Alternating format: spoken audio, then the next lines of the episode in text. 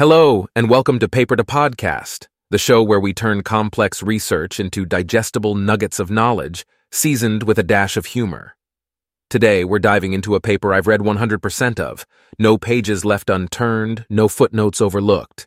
The paper is A Categorical Archive of ChatGPT Failures by Ali Borji.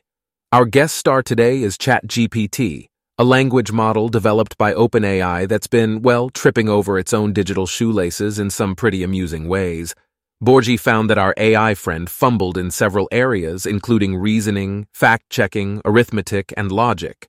It also struggled with understanding false beliefs, a basic aspect of human interaction. For those of us who've ever misunderstood a sarcastic comment, we feel you, buddy. Borji's research, a virtual performance review of ChatGPT involved collecting a trove of examples from Twitter showing the model's missteps. These were sorted into 11 categories because, hey, who doesn't love a good list?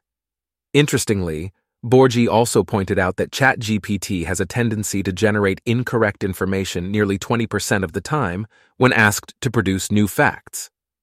I guess we can't believe everything we read on the internet, even if it's from an AI language model. But it's not all laughs. ChatGPT also showed biases, providing answers that reflected gender or racial prejudice. While these problems may be ironed out in newer versions, it's a reminder of the need for ethical AI. Borji's paper serves as a baseline for comparison and evaluation of future language models. It's a well organized, systematic approach that provides a comprehensive view of where ChatGPT needs improvement. It's like a report card that says, ChatGPT is a joy to have in class, but needs to work on its arithmetic and logic skills. However, there are limitations to this research. It's unclear to what extent ChatGPT and similar models understand versus memorize the text they generate. Also, evaluating these models is challenging due to the difficulty in finding questions they haven't encountered before.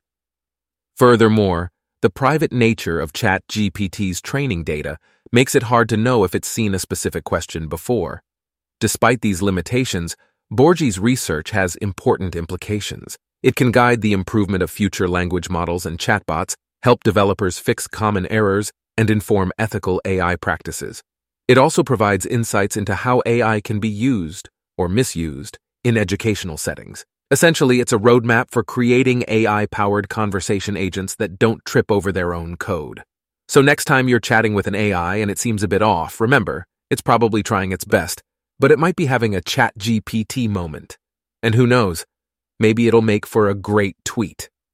Thanks for listening to this episode of Paper to Podcast. You can find this paper and more on the paper2podcast.com website.